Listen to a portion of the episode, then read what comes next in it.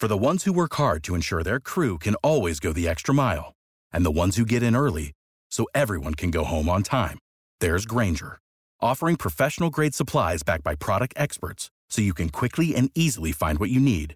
Plus, you can count on access to a committed team ready to go the extra mile for you. Call, clickgrainger.com, or just stop by. Grainger, for the ones who get it done. Sick of being upsold at gyms?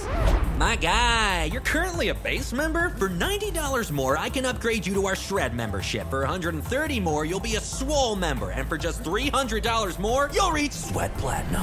At Planet Fitness, you'll get energy without the upsell. Never pushy, always free fitness training and equipment for every workout. It's fitness that fits your budget.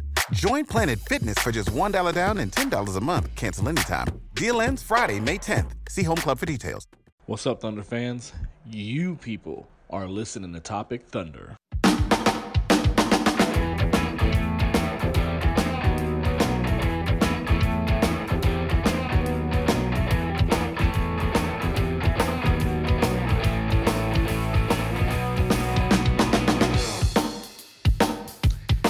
All right, and welcome into a special edition episode of the Topic Thunder podcast. I'm your host, Alex, joined in from Kentucky by Dylan and by Steven over in Seattle. Guys, how are you doing? Doing What up? great, man. Super Doing excited. good. All right. And that excitement is probably because of our of our guest that we have on this show. Uh, so we have the pleasure of introducing someone who's who is truly known in Thunder circles as far as the media goes. He's a former Thunder beat writer for the Norman Transcript, uh, a former blogger or a former blogger extraordinaire on Locked On Thunder, um, podcaster extraordinaire, not blogger. I don't know why I put that there. Uh, a former Celtics beat writer for Mass Live, and the current Wizards beat writer for The Athletic, and the current host of the Wizards After Dark podcast. He's the provider of all puns, good and bad. He's none other than Fred Katz. Fred, how are mostly you bad. doing? I'm good. They're mostly bad. You don't say good and bad. There's no hedge there. Well, I mean, when it when it when it comes to puns, like the bad ones are usually the best. That's that's quite an intro. Did you go on my LinkedIn? That's it's a heck of an intro. I mean, hey, if you want intros, you need to talk to Dylan. Dylan's the man with the intros. I, I I tried to, I tried to do it the same way he would, but I know he would do it better. So that's the man you need to talk to for your LinkedIn intro. I, I left Andrew Schleck speechless. That's all I gotta say.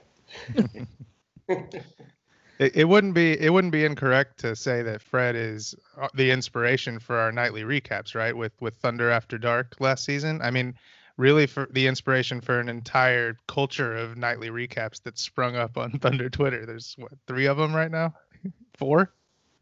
Well, there we go. People like people eat up the post game stuff.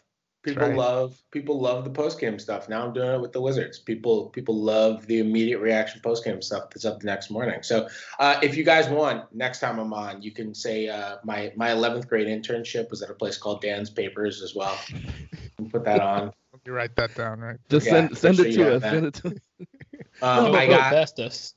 I I uh, I can send you my like transcripts as well from high school and all that stuff. We can get that on there too. a young Fred Katz high school transcript. That would be awesome. They're not It'd be impressive. It'd be interesting to see how that what that looks like. Extremely Uh, unimpressive. A lot of comments about about misbehaving in class. Uh, w- Were you a talker? Oh yeah. Oh, Is that yeah. a shock? No, it's not. Not at all. Did you did you have puns back then? Oh yeah, always, always. That was always a thing. Quick That's witted. from my man. dad. That's from my dad. My my my first words were probably something along those lines. That's awesome. all right, so kind of moving on to to the current state of things when it comes to you. Um, so the Wizards. So when you when you took this job uh, with the Athletic over in Washington D.C., did you think uh, that it was going to be as interesting as it has been this season?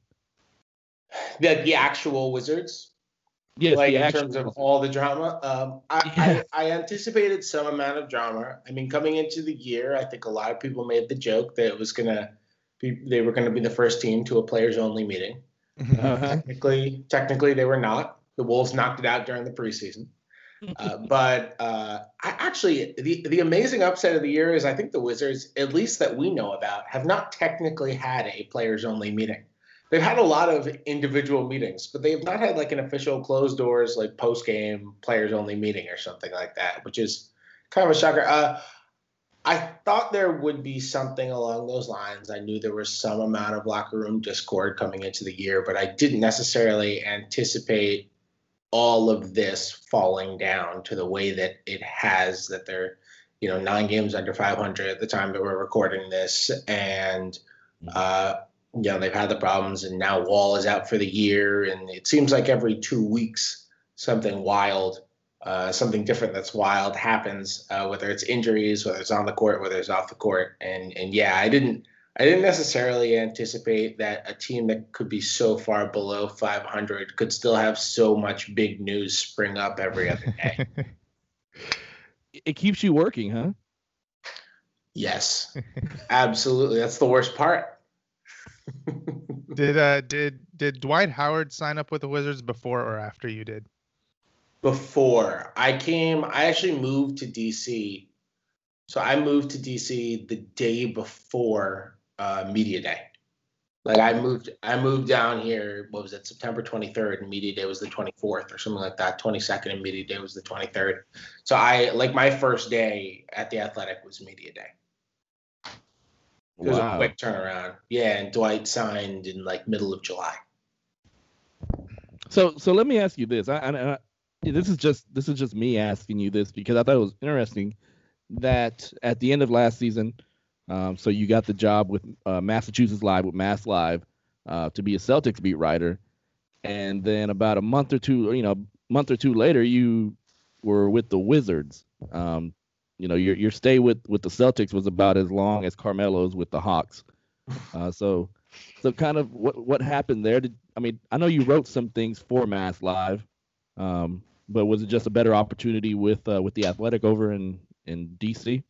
Yeah, that was it. I mean, Mass Live is great. It's a wonderful place to work. It was it was just you know something something came up totally on it. Like I did not expect this job to come up when I went to Boston. Uh, if I did, I probably would have handled the situation differently. But uh, things come up and you jump on the opportunity and you have a great opportunity to work for an awesome company like the Athletic and work for David Aldridge and um, you know cover cover a team in, in a really interesting way journalistically with the way that we do with kind of long form in-depth stuff um, they want long analysis they they want great features and you don't necessarily have to be um, you know doing the day-to-day work that that you're doing in other places uh, and and yeah i mean the transcript was an awesome place to work and mass live was an awesome place to work and this was just a little bit of a different opportunity and uh, i felt like i had to felt like i had to take it well, let's hope that uh, this job at the Athletic isn't your Melo with the Rockets moment.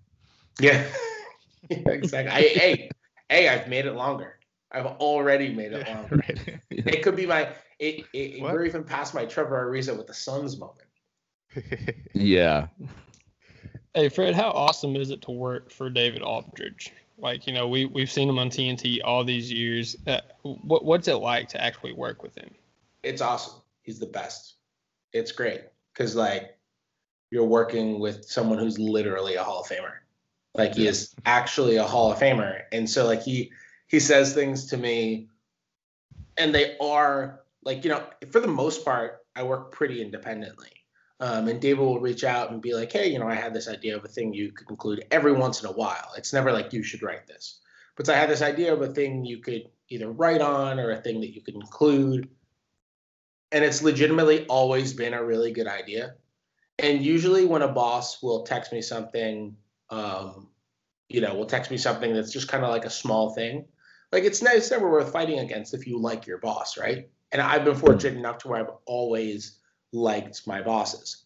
And you're just like, okay, yeah, sure, and you kind of include it because they're your boss and you're good. And with David, I'm like, uh, I mean, I, I better include this because it's obviously it's so much better. so like, yeah, it's uh it's it's great. He just he makes you a lot better. He's there to help. He's like he's really an awesome guy. Um, he's a great, great guy, and he's awesome work for. It's been great. I just need a number from you. How many days a week does he wear his Hall of Fame jacket into the office? we don't even have offices. If he did, I imagine he'd. If I were him, I would be I would be wearing pins and hats and everything. I would just be I would just be flipping people off as I walked in and screaming it at them. Just flexing on them. Flexing on, yeah.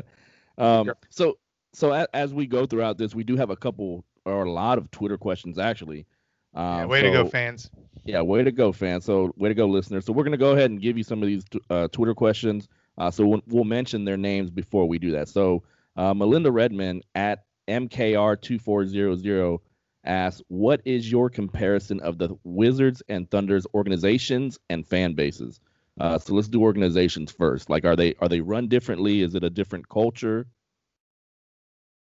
Um, it is definitely a different culture. The Thunder are, um, I would say, a lot more buttoned up. Like the Thunder are, the Thunder are probably the most buttoned up team in the league. Very businesslike, very professional. You go in their locker room. Usually, not a lot of music being played unless it's a Victor Oladipo season. Yeah. Usually, um, usually very quiet. Not a lot of chat going on. Um, and I think that goes beyond just Russell's personality. I think that's also Sam Presti's personality because I think the entire organization is like that. And it, that goes into the whole thing of like they're very tight lipped, they don't leak stuff. Um, I think it's just for the most part uh, kind of a, a very, it's a very, very straight organization. Uh, the Wizards, I think, are looser.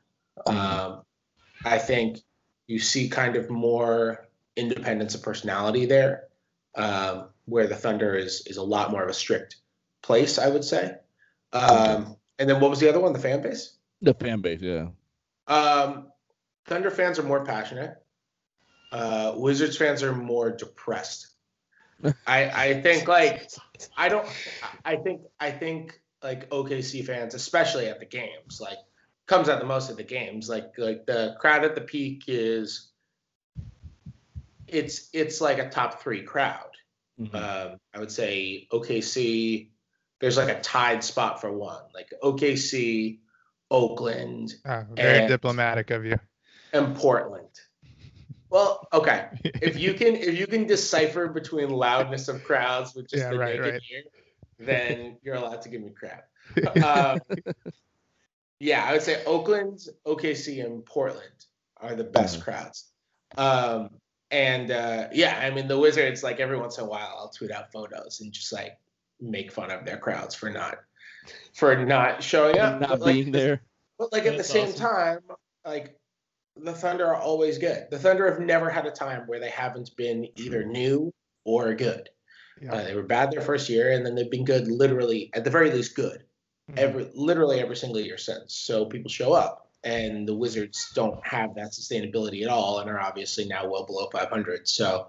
Uh, that definitely factors into it, and and the fact that it's just kind of a core that's gone stale factors into it too, I imagine. But um, yeah, I mean, even if the Wizards are really good, that that crowd's not reaching. Uh, it's not reaching OKC levels. Yeah, no, understandable. Like I, I went to a went to an Indiana Pacers game a couple years ago. This is about this is about ten years ago, and literally I started up at the top, um, in in in their loud city, Mhm. and I ended up by the court by the end of the end of the night. That's how empty the arena was, and that's how lax the ushers were. Just like, hey, every you know, go ahead, whatever, go right ahead. Um, so it was, yeah, I, I can imagine some nights in Washington it's it's like that. Um, so were you totally shocked by the John Wall news? Um, that because that kind of surprised every one of us. Um, as far as the uh, the lay fan, was that something that maybe you saw coming? Uh, was it an injury to where if the if the Wizards were in the thick of a playoff hunt, maybe he would have held off until the offseason? No, I think that he was going to be out for. You're talking about the bone spur specifically, like just being out for year. Yeah. Yeah, uh, no, I wasn't shocked by it at all. Um, I mean, I didn't necessarily expect that it was going to happen right there and then that day, but I wasn't shocked by it. Um, he has been complaining about the heel for a little while now. Um, I know some people have started to say, like, well, you know, people talk about his effort.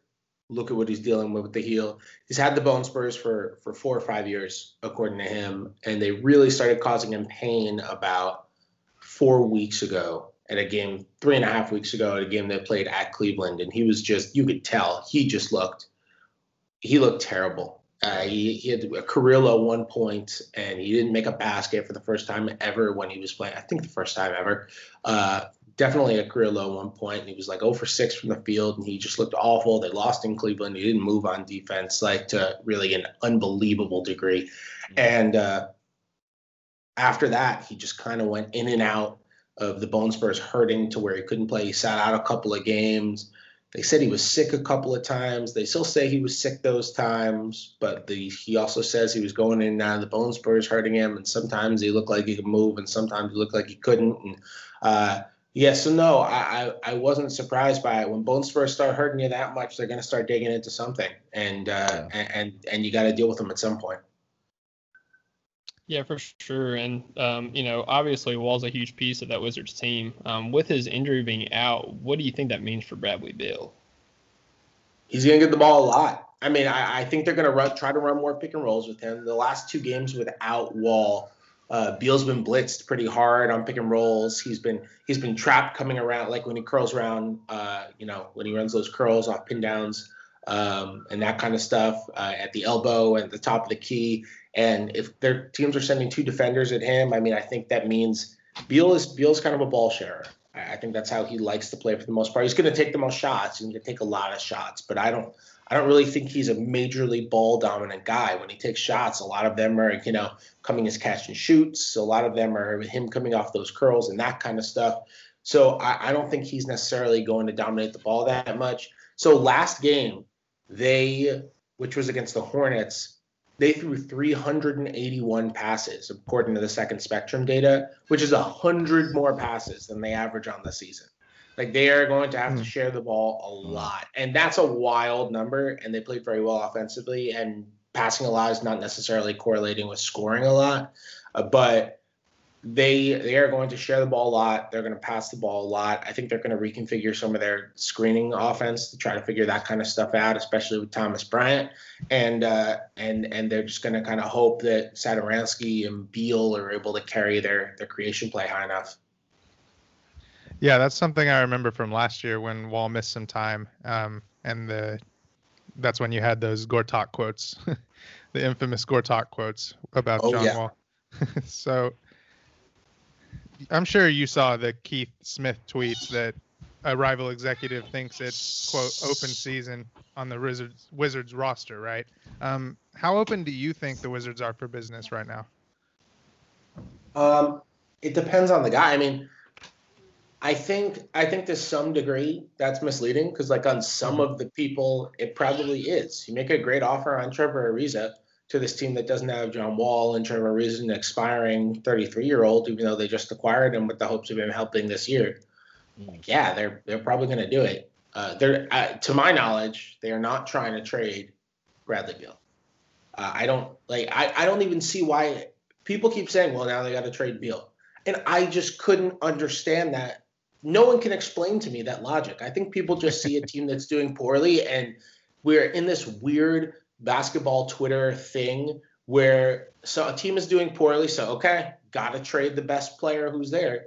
Why? Mm-hmm. He's got three years left on his deal. He, his value next year, you will get just as much for him next year as you will yeah. this year if you have to trade him. Why not hold on to him for as long as you can? Now, if you get a great offer for Bradley Beal, if the Lakers offer you LeBron for Bradley Beal, if you could offer LeBron for LeBron for Bradley Beal and Ian Mahinmi to make the salary work, I'm pretty sure you do that deal. Like I'm, yeah. I'm pretty certain you're gonna take in LeBron. I'm pretty sure if you get offered Kevin Durant and Kevin Durant's like, yeah, yeah, well, I'll resign with you for sure. Then you do that deal. Or Steph Curry, you do that deal. Sure. But like eh, when people say you got to deal a guy, the implication is you got to deal him and just take whatever the best deal that you can get by February 7th is. Mm-hmm. And I think that's that's crazy. Like, why would you do that? Bradley Beal is really good. He's 25 years old. He's not putting up a fight, a fight to get traded or something like that. It's not a Jimmy Butler situation at all. He's not demeaning your culture. He's not demeaning your team. He's continuing to work hard. He's having a very good season. He's not making a ton of his threes by his standards, but in every other way, he's having a very good season. He's actually defended pretty well.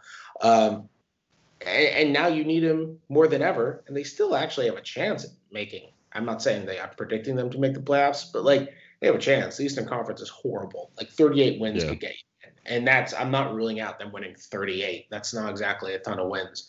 So uh, yeah, I, I just don't really get immediately having to trade Bradley Beal just because Wall's hurt.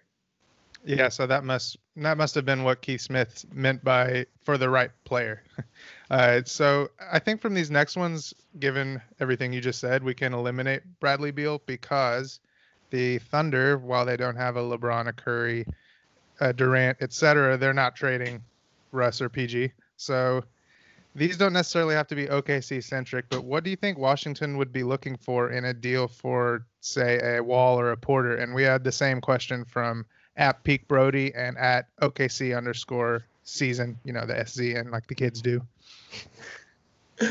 um, for Wall, I mean, this is, I assume we're just talking about, you know, over the summer or something like that. And that's sure. when the yeah. deal would be. I mean, for Wall, I think I don't really know how the because I haven't asked to be honest. I, I don't really know how the uh, the injury would change John Wall's like what I know how it would change his trade value, but I don't really know how it would change what the Wizards would be seeking if they were to just throw him on the market and see what they get for him. They mm haven't really done that, uh, to my knowledge. They have not just thrown Wall or Beal out there and been like, we we should do something with these guys, or we should really truly gauge the market on these guys. I don't think they've gotten there. They've been wanting to make the playoffs, and I think their actions have been congruent with that. You know, like you don't make the Trevor Ariza trade, which is the ultimate for 2018-19 trade, without thinking that you are going to play for 2018-19. Uh, yeah. So, so I'm not really sure. I mean, someone texted me the other day that the Wall contract might end up being the worst contract in NBA history. So, I don't wow. know how much you're getting back for John Wall. Like his his supermax ex, supermax extension hasn't even kicked in yet. It kicks in next year, and he's got four years and 171 million, depending on next year's cap, left to go on that. So, ouch. I don't I don't know what you are getting. Uh, maybe you end up doing a bad contract swap or something like that, but you got to mm. find a way to to match salary on a deal that's going to pay him, I think, 38 million in the first year too. So, uh, mm. you might just have to hold on, tell him to take his time coming back from the injury and hope you can come back with like a decent core next year. Like I likened it in a story I did recently to Memphis, Memphis last year, where they just yeah. stunk for the entire season. Mike Conley came back and is healthy now and is playing well. Marcus Gasol has kind of had a revival season, and they were able to get Jaren Jackson Jr. out of it, who's really good and uh, and and they're playing well and competing in the West. And if you can do that in the West, you can definitely do it in the East. Uh, as for Otto Porter, um, I think they'd like somebody who can help. I think they'd like somebody who can help today. I, I wouldn't be shocked if they did like a big contract swap with Porter. I don't know if that's definitely what it's going to be, but I, I wouldn't be shocked if that were the case because I, I think they want somebody who can help, or at least they did want somebody who can help. But like I said, like I think they're trying to figure out. They don't know what their strategy is right now. Mm-hmm. Like they are they are trying to figure out. Okay, what does this wall thing mean? Do we try to jump into the playoffs? I think they're in a wait and see moment, and they see how they play these next ten games or something without Wall, and then they're going to figure out what they want to do before the deadline, whether they're buyers or whether they're sellers. In the so, category of diff, of things different between the Thunder and Wizards organization, right? They don't have a plan right now. Well, I don't think the Thunder would either. To be honest, like, sure. I mean, that's an easy joke to make, but like, like, I don't think you can right now, just because like you got to figure out what kind of team you are without John Wall, and they're a team that cares about getting into the playoffs as an eight seed, and if you think you can do that, I think that's a direction they consider to be still a possibility. Uh, they're not just going to tear it down and and go rogue. I mean, if Russ doesn't have those crazy moments, like the Thunder kind of did the same thing, right? Like if Russ in 2016, if Russ doesn't have those 16, 17, if Russ doesn't have those wild crunch time moments, he averaged how many points per 36 minutes that year? Like 660 on the dot, I think. I think he averaged exactly 60 points per six minutes, which is the most wild thing ever, by the way, uh, and was the craziest part of that season. But if he doesn't do that, that team wins like 42 games. And I can't remember if that's playoff seed. It's like an eight or a nine seed or something like that. Mm-hmm. And like 42 in the West is like, you know, if you if you adjust for uh, if you adjust for for you know what whatever the win total is worth in the East is is probably about the the same level that the Wizards are at right now. And uh, yeah, you kind of have to figure out if you're buyers, if you're sellers, you have to figure out whether you want to go for it or or whether you want to whether you want to stay back. I think shortly after a major injury like this, most teams would would be in a little bit of this same situation of being like, all right, we just got to see what happens and then figure it out from there because there's still some time. That's fair. Okay, so kind of kind of moving this into a more thunder centric um, idea. Um, the players that I'm really looking at on the roster that I think would fit with the Thunder uh, would be somebody like a Jeff Green or a Markieff Morris. Uh, both of them on expiring contracts, basically. Um, if if if the Wizards, like you said, if they head into the trade deadline and obviously they're not going to make the playoffs, and obviously, um, you know, they're they're sellers. Uh, do you think a Jeff Green or a Markieff Morris would be available for somebody like the Thunder to, to take them? And would a deal with maybe envir- involving the Carmelo Anthony traded player exception to where the Wizards don't have to take back salary, would that make sense uh, for the Wizards? Yeah, for sure. I mean, they would love to not take back salary in a deal like that. I think. Look, if they if they are just really bad without John Wall and they fall off, like Markieff Morris is going to be a free agent this year, and there's a realistic chance he's not going to be back. Jeff Green is on a one-year minimum deal. There's a realistic chance he's not going to be back, and I think Jeff Green is supremely tradable with the way that he's been playing. He's been really good for them, and is mm-hmm. taking more threes and shots at the rim than he ever has in his career. I think his shooting percentage is still over 60%, and he's on a minimum deal, and he's a vet and you know respected locker room guy and all that all that stuff. And uh, yeah, I, I, think Jeff Green would be really easy to trade. Markieff Morris, yeah, like they're they're five million over the luxury tax line right now, mm-hmm. and if they can shave five million dollars off of their salary and get under the luxury tax line, whether they're going to the playoffs or not going to the playoffs, I think that would be a welcome change because they're not winning the title. So I think uh, yeah. I think that would be a, a, welcome change for them either way. And these guys on the fringe of the roster who are upcoming free agents, who are veteran players, not necessarily young ones that can develop, like you know a Thomas Bryant or something like that. I think the guys like Morris and Green are the exact guys you can use to get you to get to get yourself there. Okay. Um, m- moving on, I guess completely from the Wizards, more into the Thunder side of things.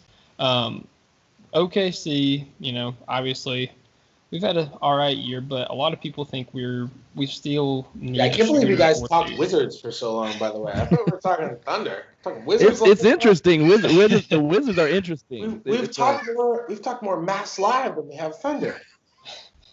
Don't worry, that's that's about to change. Part two, right here, man. But um, do you think that uh, adding a shooter or two to the Thunder, um, at the risk of losing defensive ability. Do you think that's worth it for the Thunder to add shooting?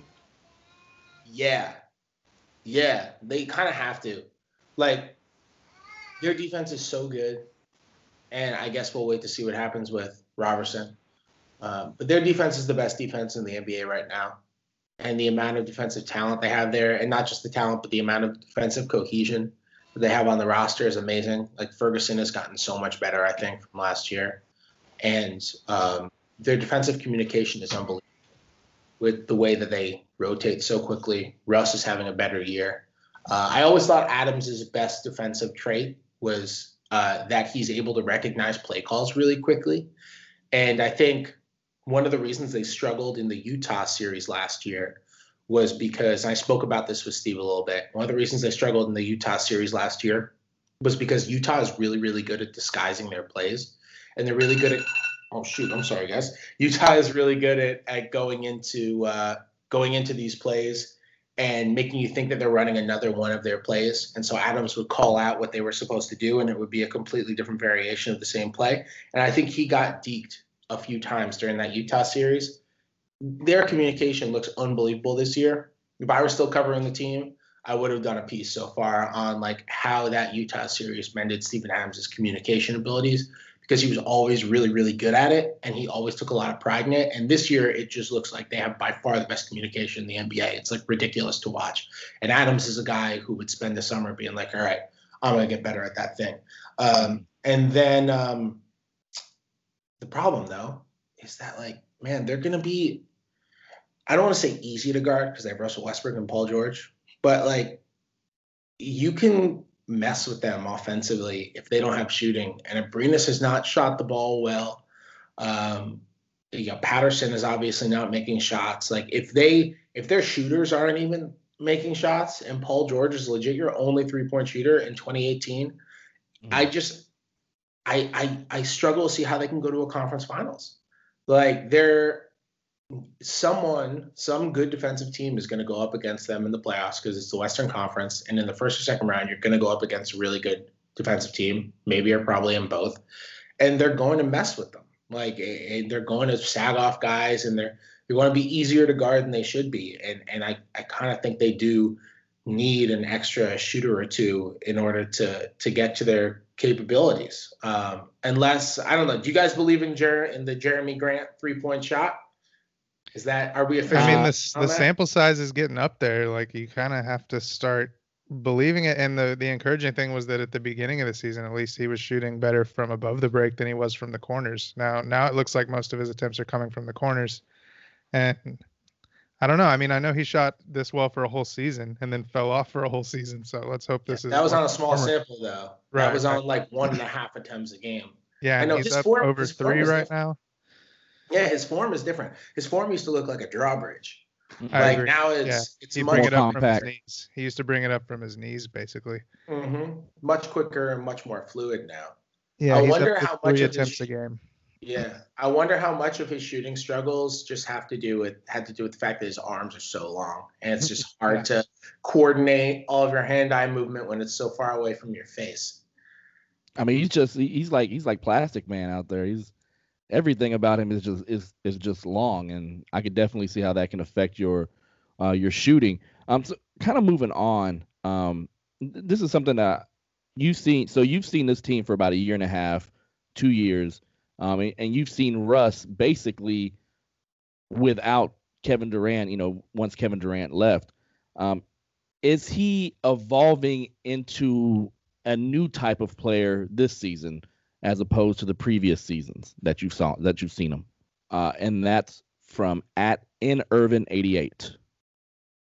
Yeah, he's playing differently. He's absolutely playing differently. Um, you know, I think his his usage rate was down as the last time I checked. Obviously, I'm not watching them every single night like I used to, but I still watch the whole league in general. And yeah, Russ is is seems to be um, seems to be playing off the ball a little bit more. Uh, playing next to Schroeder not only seems to be Schroeder seems to be not only no problem, but uh, it seems to be working really well. You look at the lineups with him and Schroeder and George and Adams, and they're really good, I think, right? And so, mm-hmm. uh, so yeah, I mean, it, it it that seems to be a big thing. I think he he looks a lot better defensively. He's not he's not the best defensive player at his position, but uh, he looks he looks a lot better defensively. I think he's he's he's been way better defensively than he was the last two years, where I think he's been down and he kind of hits screens and he dies. And I think that's a contributor to why they've been the best defense in the league. He's not making shots. That's a problem. Yeah. I don't know why. I don't know why that is. The free throw stuff is so unbelievably weird. Free throw stuff is just so odd. How a dude can go from a really good free throw shooter who's over 80 every single year to just like can't make a free throw is so unbelievably weird. Shows shows the mental side of the game can just hit. yes. Right. Yeah, yeah, we we hope that's turning around a little bit. I mean, he had the 14 for 23 last night, and I think he was nine for 19 a couple nights before, 10 for 19. So you know, over the last week or so, it now looks like that one weird Dallas game might be the outlier for that small sample size. So hopefully that's turning around. He was perfect from the free throw line last night. Yay. so so as far as as far as the team goes, um, it seems to have a lot of chemistry. The Thunder seem to have a lot of chemistry um, around the league. Do you, do you think they're what are your top three chemistry teams? Ooh, you know, I haven't thought about that. Top three chemistry teams. Okay, let's go. OKC. You know what? I'm gonna call up. I'm gonna type on my computer right now. I'm gonna call up Uh-huh. standings just so I can look at this and see if we can do this. We're gonna go. Um, Indiana. That's a great chemistry team. Yeah, they're wow. fun. Mhm. Yeah, they play super hard and they play good defense and communicate well. They all know their roles. That's a really good chemistry team. Um, let's go. You know, they haven't played great lately, but I don't think it's because of any sort of chemistry issue. Let's go the Clippers. Oh wow, that's I surprising. I think they're a really good chemistry team. They also play really hard and really cohesively, and everyone just kind of knows their role and and is and is really good. And uh, let's also say, you know what? Because they are, they have been so damn depressing for so long, and because this fan base and this organization deserves a little something after after actually competing. Let's go Sacramento Oh, also, okay.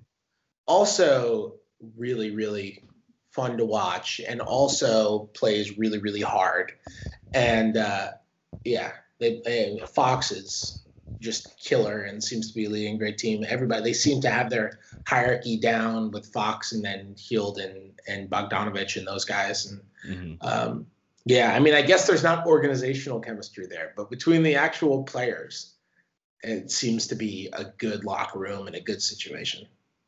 Something that's really surprised me, just something I wasn't expecting, and I didn't watch a lot of Atlanta Hawks basketball over the last couple years, was I think Dennis Schroeder has really helped the team's chemistry this year. He's he's a lot of fun in his bench celebrations and his, you know, interfering with people's interviews, and he's just always doing something funny every time I see him. Yeah, you know, I spoke to somebody who, uh, somebody in Atlanta after they made that trade, and Uh-huh. I kind of asked because I didn't, I didn't, I don't know Schroeder personally, uh, and I just, I asked like, is this a? Because whenever a team is terrible and there's a good player on it who's who's a veteran on a big contract, there's always the question that everybody had about Schroeder, which was like, is this the situation or the dude? And this person insisted it was the situation. Put him in a good situation, he's going to be good. And uh, apparently, the fact that he just loves Russ has contributed a decent amount to it too. If you love the best guy in the locker room, who everybody falls behind, then things are almost always going to work out great there. And uh, apparently, he just loves Russ, which is a big help. And you have a team of guys. I mean, PG does too. You have a team of guys who who just love Russ. Then you're going to be in a good situation. Yeah. So that's that's something. He's also been much better defensively this year than Oh, he yeah. was in Atlanta the last couple of years. Like he's he's been much better. Like all the talk of of well, was he not playing hard in Atlanta last year? Well, that's been validated. that's been validated. I think we can pretty comfortably say he was not playing hard the last couple of years. Uh, but For he's, sure. this year, he's been he's been in a normal year, he'd be a sixth man candidate. But this is like the best six man of the year race, like Yeah, ever. Uh, so I don't know if he is, but he's had an excellent year off the bench. So, kind of piggybacking off of that, um, we kind of talked about what Dennis Schroeder's ultimate destiny is with this team. He has two years after this year left on his contract. Um, based off of what you know, the the history of player movements in, w- within the Thunder organization, and just how good this guy is, and you can get a lot of bang for your buck with him. Do you think he finishes out his contract with the Thunder? um, in, in two seasons, or do you think Presti eventually moves him for for more pieces or or or a bigger piece? I don't know. Probably depends on how good this team is.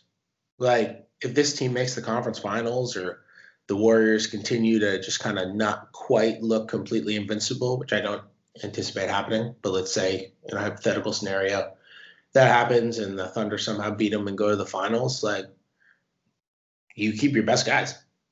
Yeah. That's just like a thing that happens. Um, but that being said, considering Sam Presti's history, if there's a role player who's having a good year and is helpful, I would maybe bet on him not finishing out his contract because Sam Presti is so good at flipping pieces and getting unexpected assets out of them. And I guess with Schroeder, it wouldn't be so unexpected anymore because he's been good this year, but he's still on an expensive deal. And uh, he's been really good at it. The difference, I'm just kind of talking this out loud now because I don't think about the Thunder as much as I used to. So now I'm just formulating all my thoughts live on a podcast with you guys. Well, well, believe me, the Thunder still think about you. yeah. Have you have you noticed that um, the Oklahoma City Thunder Bleacher Report page still posts your tweets like very regularly, even when they're not Thunder related? it's like they just set that up to go automatically and they not, forgot and, to change it. and since we were going through my resume, Bleacher Report is my is my former employer too. So they're they're really including all of my former stuff. Maybe someone there just has like a really ironic sense of humor, and that's why they're doing it. um, with Schroeder, now I don't remember what I was saying about Schroeder. Oh, right. Every team has a point guard. Like that's the one position that is tough to flip and get value for when a guy's on an expensive deal because everybody's got a point guard, and a lot of Except people have Phoenix. except Phoenix. That is extremely true. Except Phoenix, um, and and Orlando. Um, those Yeah. are the two teams that are kind of really looking for one, but I don't think Orlando fits either of those teams' timelines. Uh, so maybe maybe Phoenix is willing next summer to jump on something if something changes with them. And obviously, they thought that they were in a different position um, of contending this year than they were last year. But like, you know, maybe they're willing, maybe they're willing to do something along those lines. Um, but I don't know. I don't know. I'm thinking out loud. I'm not sure. It's a good question. I don't really know the answer. I've provided no value in answering this question. It's a it, it, it's sometimes a, a think tank around here. We- That's all we're doing is just throwing out ideas. Yeah. So my answer is like yes, And no, um, and and I don't know. Covered all your bases there. Hey, uh, speaking of covering our bases, we would not be able to forgive ourselves if we didn't ask you if you have any good Steven Adams stories that you haven't told anybody yet. Oh, Steven Adams stories that I haven't told anybody. All right. or or that you've told somebody yeah, yeah, in, yeah. in person but not out. Okay. Oh, you know what? This is actually a new Steven Adams story that happened a couple of months ago. Hey, breaking Yes. news. Um, are you allowed to profanities? What's the rule? uh, yeah, that's fine. I'll, I'll, we'll fix it in post. Okay, when they played uh when they played the Wizards, um, when was that? November. Yeah. I was standing in the hallway when the Thunder were walking in, and Alex Abrines walks in and sees me and goes, "Hey," and comes over and kind of asks me up and says hi. And uh, um, Roberson was there. He comes over, says hi. Adams walks by. He's still wearing that fur hat with the two that Russian fur- fur hat with Backwards. ears. Yeah, backwards with the ears that he always does, and this big coat. And he walks by me. He looks at me and he gives me this evil eye glare as he's walking by. He looks by and goes, "What the f- are you doing here?" and that was how Steven Adams said hello to me. So That's how he greeted you. Yeah, there's your student. I'm sorry. I don't think I've ever told that one.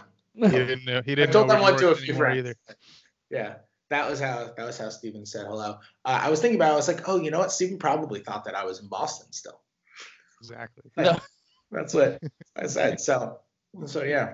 He fo- he follows the uh, the waiver wire when it comes to, to writers and, and journalists. He's no Damian Lillard.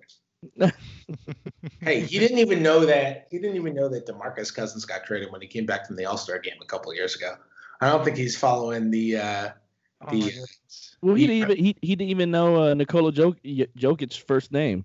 yeah, yeah. He just studies. He just studies film, and like as long as he knows players' habits, and he's ready to teams coverages, then he's just good to go. That just made me wish so badly that Steven Adams had a podcast, and now I'm sad. Oh my goodness. Here's the thing, though. I've thought about Steven Adams having a podcast. If Steven Adams had a podcast, it would be against so much of what his character is, which is only caring about like six different things in life. and like having a podcast, you need to be too passionate of a person. Not that he's not a passionate person about certain things, but Uh-huh. Steven Adams, so many things in his life. Like to me, although I guess he did write a book. I was so shocked that he wrote. I never thought that he would write a book. I didn't think it would be a thing. Um, but yeah, Pretty good book, it's a good too. Book, so maybe I'm wrong on that. So we got a we got a Twitter question from at Marv's a guy named Marcus. Uh, so on your puns, he said you have a notebook or notepad filled with puns somewhere. He doesn't believe that you improvise all of them. And I'd just like to get out in front of this on behalf of Topic Thunder and say that we totally believe you improvise all of them. I think you're a total wizard when it comes to puns. I think you make them up all on the spot. I think you're faster than a bullet. And then I don't think the athletic would hire somebody who isn't quick on their feet. Put that on the resume. There we go. Well done. Nice riffing. Uh, okay, two things. Number one, they are improvised. So number two, even if they weren't, who cares? The so often I get this response whenever I tweet out a bad joke, like, "Oh, when'd you come up with that one?" Like at some point, you came up with it instantaneously. Like whenever you came up with it, you came up with it. So like you did come up with it. I could go back and read something that I tweeted out three weeks ago and be like, well, I came out with that three weeks ago. Who cares? I still took just as long to come up with it as I did before. Who cares when I came up with it? So no, I do come up with them uh, on the spot, but I rail against the idea that not coming up with them on the spot is uh, is a problem. Yeah, Because- they're just time traveling at that point, right? Yeah, who cares? You still came up with them. It's like I, it's like back in the day when when they used to have like you know Rap City and things like that, and the guys would get, get on there and freestyle. And I'm doing freestyle with air quotes because they were all written. It, these aren't freestyle raps that they were saying. Um, so just because they didn't freestyle it doesn't mean that they didn't write it at one point and it was a freestyle then. So that's how I kind of look at it. Yeah. I I uh I I will say that puns are I get too excited about them to just put them down and save them for later. They're just gonna come out. And that's why there are so many bad ones. Yeah, that's fair. Um, so we have three more Twitter questions that you don't need to answer, and then we'd like to do just a quick round of Thunder predictions where you just need to give us a number. Is that okay? You got a few more minutes? Yeah, let's do it. All right. So from at Josh underscore Morrison, uh, he just questions everything about you. Again, you don't have to respond. uh, at just Shannon Baby asked, "Why'd you leave us, Fred?" And she also wishes you a happy New Year. And then at Thunder Vibes, he's he's uh he used to be at Prime Nerlands. He just wanted to tell you that he loves you. So That's very that's good. as- Tell him I love as- him too. Okay, I'm sure he's I, listening. I, I got one. I got one real quick. Um, so at Kiwi Greg five five five five. Um, just kind of sticking with the whole Thunder, and they need shooting. Uh, what about Nick Young in a Thunder uniform? That does not seem like the personality mix to me. You don't think you don't think that Russ and PG could rein him in and have Oh, him be man. just a floor spacer? Um I can't even imagine what Russ and Nick Young in the locker room together would look like. a lot of It'd scowling. That's it'd what. be great to it'd be great to cover. So I mean, just realistically, just off the top of your head, if you had to come up with something, um, who would be the the most realistic type player uh, that the Thunder could get in a trade this season? And that's from Ethan at Russ West season. Okay. Is it season or SZN? Oh, it's the SC, SC. I mean, Yeah. Okay. kids. I mean, Yeah. Come on, don't lie about that stuff. kids are kids Um, are invading Twitter. Um, type of player. I mean, let's see. What are their? I mean, they could they could offload. Like what they could do is they could offload a couple of their. If they really want to go all in on this roster, they could offload a couple of expiring guys and get back somebody who's on a two-year deal because the NBA has kind of changed its definition of long-term money.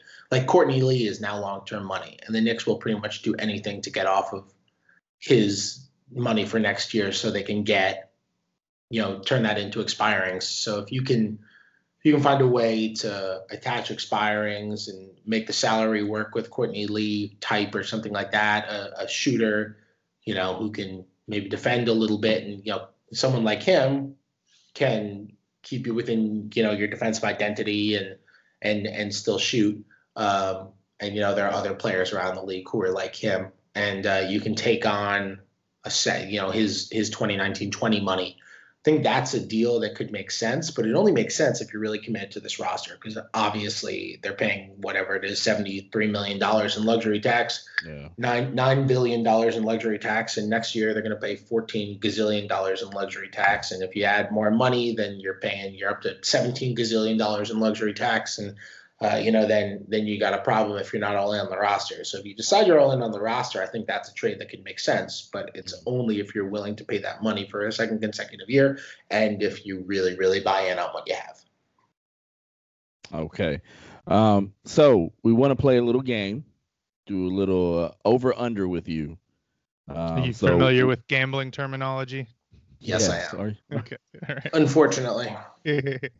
So a little over under. So the first over under that we have is 0.5 major awards for players on the Thunder. So we're talking about defensive player of the year, six man, most improved, MVP, 0.5. Uh over. Which one? Over. Um I don't know for sure right now. I don't know if I'm gonna I don't know if I'm gonna be a voter or not. Um so this is not is not any sort of official thing, but um, I mean, Paul George might be my defensive player of the year right now. Um, I think if um, the Thunder can stay up there, right, stay up in the one spot. If, if they have easily the best defense in the league, he's been every time I watch a game, I'm like, man, he's been an animal this year. And like, man, Adams is like up there for defensive player of the year too. Is there a he's, possibility that they take votes away from each other? I hope not. but yeah, that's you know, people question. say people say that, but I don't necessarily buy that because uh, the, the implication when people say that, unless I misunderstand when people say that and they've just never understood what it means, the implication is that like people who would be prone to vote for the Thunder are going to vote for one guy over another, right? Mm-hmm. But like there are only two local votes in Oklahoma City, so like is it going to make that big of a difference if if you're implying that like the locals are more likely to vote? So so well, you also have the you also have the theory like with with KD and Steph Curry being on the same team that they kind of take away each other's value. Right, but I don't. But I don't think that people think about that on defense. Mm-hmm. Like, there's there's when was the last time a defensive player of the year came from a one man defensive team? That's true. Yeah. Like Kawhi wins defensive player of the year. Danny Green also gets first team all defense. Like defensive player of the year always comes from at the very least a top ten defense, and usually maybe maybe Marc Gasol with the with the Grizzlies. He had Tony Allen. Yeah. Oh, Tony Allen. I forgot. Tony Allen him. making first team all defense. Like oh, OSU. It's you. You if you're a great defensive, like I don't think people think about all defense. I don't think people think about defense player of the year like that. Like you're always. Yeah, that's a good point. And yeah, and like Gobert has you know Rubio and Ingles and a bunch of at least solid defenders. He you mean Ingles has Gobert? right, right, exactly. yeah. All right, so so next one, 2.5 Thunder players in the All-Star game. Under. Under. I don't think Adams is making it. Oh. PG and Russ. I don't think I don't think Adams will make it. Um do you think Russ will, do, you, do you think Russ is a shoe in this year? No. No, I don't. Even more incentive to go under. I think he will, but he's not a shoe in. PG is mm-hmm. a shoe in. Uh, you look at Russ's efficiency numbers and they're terrible. So so I'd say no, he's not a shoe in with the talent that's in the West. But I think he probably gets in because he's Russell Westbrook and the other numbers are still really there. And you look at the Thunder and you justify them having two All Stars. But no, the West is too good for for for Adams to get in. I would say. All right, zero point five all rookie team players. So that's basically a question about Hamidou Diallo. Yeah. Uh, right. I haven't gone. Prob- probably zero. Probably under. Okay. Yeah. Under. Yeah, he's just not getting enough minutes, right? yeah, he's not getting enough minutes, and this rookie class is awesome. Mm-hmm. Rookie class is so good. So so yeah, under. But I like Diallo. I think he's going to be a good player. That was a good pick for them. All right. 1.5 Thunder players on the all defense team. First or second team. Yeah, first or second. Over. Over. Over. So I do you, think- do you think it's going to be uh, PG and Adams, or do you think like I don't? People are looking at that wonky individual defensive rating and hyping up Russ a little bit right now, and you know he's way up there in steals. So That's You think he has a has- shot? Russ has always had a good individual defensive rating. yeah, right. Uh, it's it's a BS. That's a BS stat. I Uh, agree. And and yeah, I mean, I don't think I don't think the voters vote on individual defensive rating. Uh, although Russ does always get a decent amount of votes, and he leads the He league. in steals. does. And he's really leading the league in steals right now. Yeah, He's, uh, he's at two point Eight. but he's he's not he's two not point gonna seven five, and the next But I- closest is Paul George at two point two. take- I think, And a I know that one's of- also kind of a BS stat sometimes. Yeah, I think the way a lot of voters vote is they look at the defensive efficiency leaders. They say, okay, number one, that team needs two. Number Yeah. two, like who are two or two guys you can justify voting on that? This team Yeah. is easily number one. Who are two guys you can justify on that? It's like, okay, well, it's like, yeah, PG is totally, and you just think, is that guy an all defense guy? It's like, yeah, well, PG is of course an all defense guy. Is Adams an all defense guy? Yeah, his identity fits being an all defense guy. So I think I think Adams um, has a good chance of getting there, and I So- think I think PG does too. so with the narrative with Westbrook this season, as far as him being improved defensively and and seeing you know those those crazy steal games where he has seven or eight steals uh, in a game, it seems like it happens once every ten games. Um, do you think he may make the all defensive team, one of the two teams? Um, I might guess no, but he'll get votes. I think he'll get votes. Okay. All right. What about 2.5 Thunder players on the All NBA teams, the three teams that are all All NBA? Yeah, same same logic as All Star. I'm going under, Under. and I think it'll be easier for Russ to make All Star than it will be for him to make All NBA. Okay. Yeah, Um, if you're if you're leaving Adams off the All Star team, then you can go ahead and chalk that one off for the All NBA. Yeah. There's fewer yeah, players. exactly, exactly. if I don't think he's making it out to All Star, yeah, then he's not. I don't think he's one of the three best centers. I don't think he is, right? Uh, um, you could make a you could make an argument if you stretch, but not the In the way West, not the way maybe, yeah. Jokic and yeah. Yeah, So you got Jokic, Embiid and Cat, Jokic for sure. Embiid, And and Marcus Gasol's been really good this year. mm. and Yeah. then you can do Adams, Gobert, and Capela is kind of a toss up. and I mean, Anthony Davis, what is he? Is he a center? Is he a power forward? Playing center this Yeah. year. Playing center this year. Yeah. Yeah, that's true. So Marcus Gasol is probably not even on there if Anthony Oh, Davis is your center. Anthony, Dav- Aldridge, Anthony. Davis might be your third team center. Right. Wow. With the way that Jokic and it- uh, with the way that Jokic and Embiid are playing. I mean, Embiid's probably your first team, and then either Yeah. Jokic or, or Davis, if Davis is a center, is your third team. So, They so yeah, 14 yeah, Adams and- Adams is not making it if that's the case. Okay. Okay. All right. So 54.5 wins. That's uh 538's projection. Over or under? Mm, under, because I think there's going to be uh, a relearning period when Roberson comes back. Oh. There's Do gonna you think some he sort comes of- back? And the schedule does get tougher. Yeah, it's- there's they've had they've had one of the easier strength of schedules in the league. Yeah. Uh, so yeah, under. And uh, yeah, I think there's going to have to be a rediscovery period when Roberson comes back, regardless of what kind of shape he's in, what kind of player he's in, whether he's exactly the same and is still the best perimeter defender in the Western Conference, or uh, or if he's you know in a little bit of a different spot. Either way, they're going to have to try to figure out what they want to do on both sides of the ball. And in the long term, if Roberson is Roberson, it'll help. But Yeah. uh, but but I think for a few games there's going to be some sort of rediscovery, reinvention. All right. Um, in the in the conference seedings, uh, 2.5 for the Thunder in the Western Conference. And you can say Over, under. over is towards the one. So over, I think they're going to get the two. All right. Okay. I think Good they're going to you. get the two. I think they're the second best team in the West right now. So I do you think think the the- Nuggets or the Wizards are gonna gonna fall? Because those are the two teams ahead. The of Warriors. Well, I don't think the Wizards are going to. Oh, I'm sorry. I got Wizards on the brain. The other Dubs. Um, I think the Warriors will eventually end up being number one.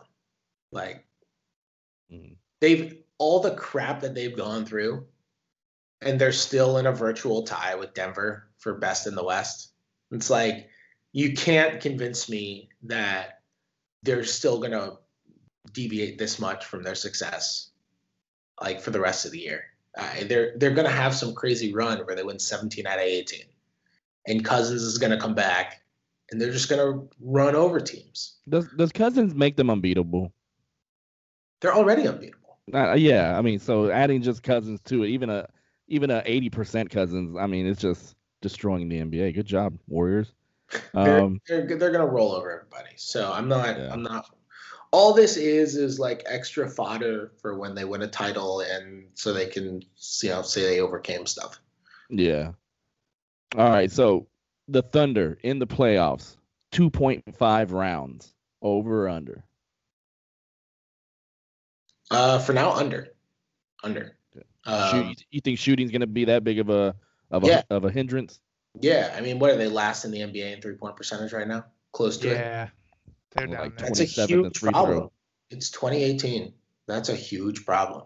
It's a really big problem. I think they can win around, but yeah, I mean, you're going to struggle going up against a defensive team that's going to make sure the right three point shooters are taking three point shots, and uh, they're gonna they're gonna be able to load up on a guy like Paul George. And uh, you know, if playoff P shows up, then you can win some games, but it's really hard to win playoff series in 2018 against smart defensive coaches when you are devoid of shooting.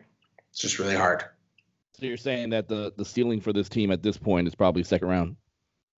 Mm, I don't think that's the ceiling. That's just what I'm predicting off the top of my head. Okay. And that's a question don't from at so. t dot yams 16. What the ceiling is? Yeah, yeah.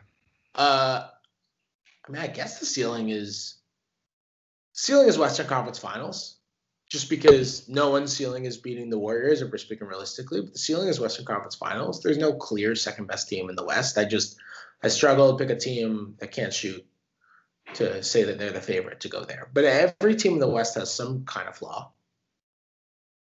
The Yeah, Warriors are the ceiling. The Warriors are the ceiling. The ceiling is just like a Sistine Chapel like painting of all five of their starters. It's a Sistine Chapel painting of Draymond Green kicking Steven Adams in the nuts. All right, so um, you got time to do maybe a little preview um of the Thunder's Wizards game coming up on the was it the sixth I think. Sure, if we make it a quick thing.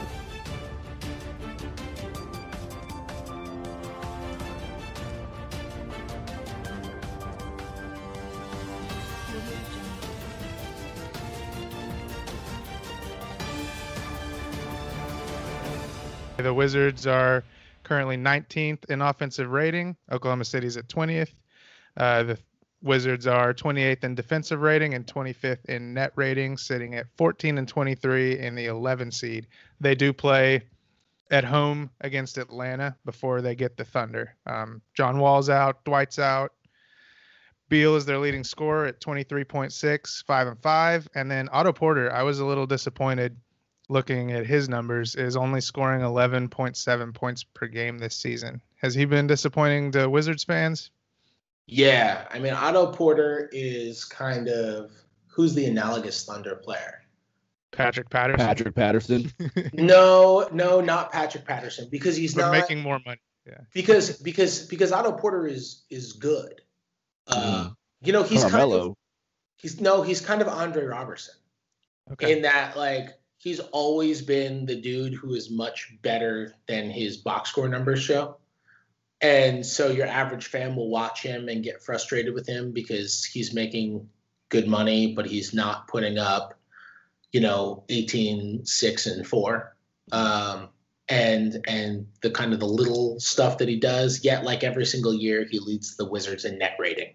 You know, like he's Yeah. that guy, and he's definitely been disappointing this year. Like, don't get me wrong, he was one of the best three point shooters in the NBA the previous two years. He was in the mid 40s from three, a wildly great three point shooter. He hasn't necessarily been making shots, and he's been hurt. He's supposed to come back on Wednesday.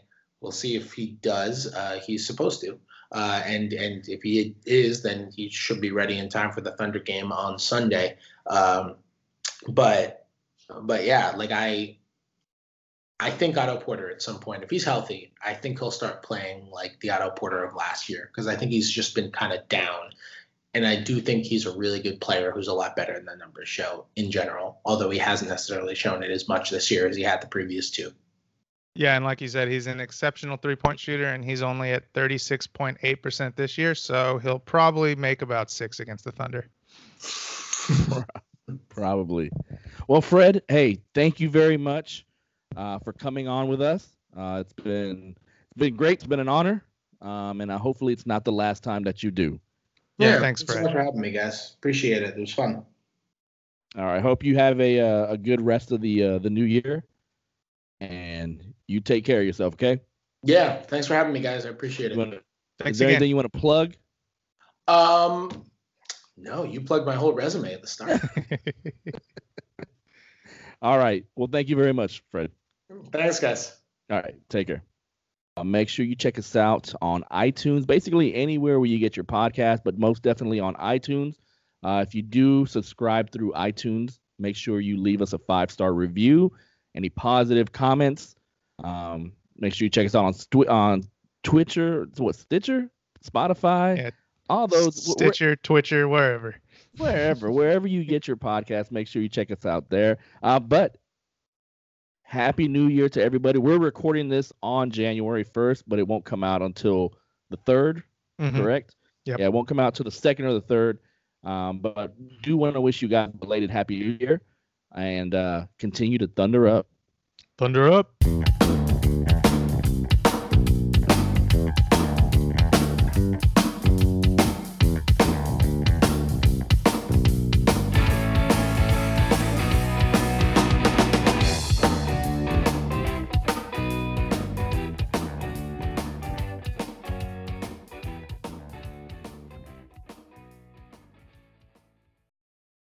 Without the ones like you, who work tirelessly to keep things running, everything would suddenly stop. Hospitals, factories, schools, and power plants, they all depend on you. No matter the weather, emergency, or time of day, you're the ones who get it done. At Grainger, we're here for you with professional grade industrial supplies. Count on real time product availability and fast delivery. Call clickgrainger.com or just stop by. Grainger for the ones who get it done.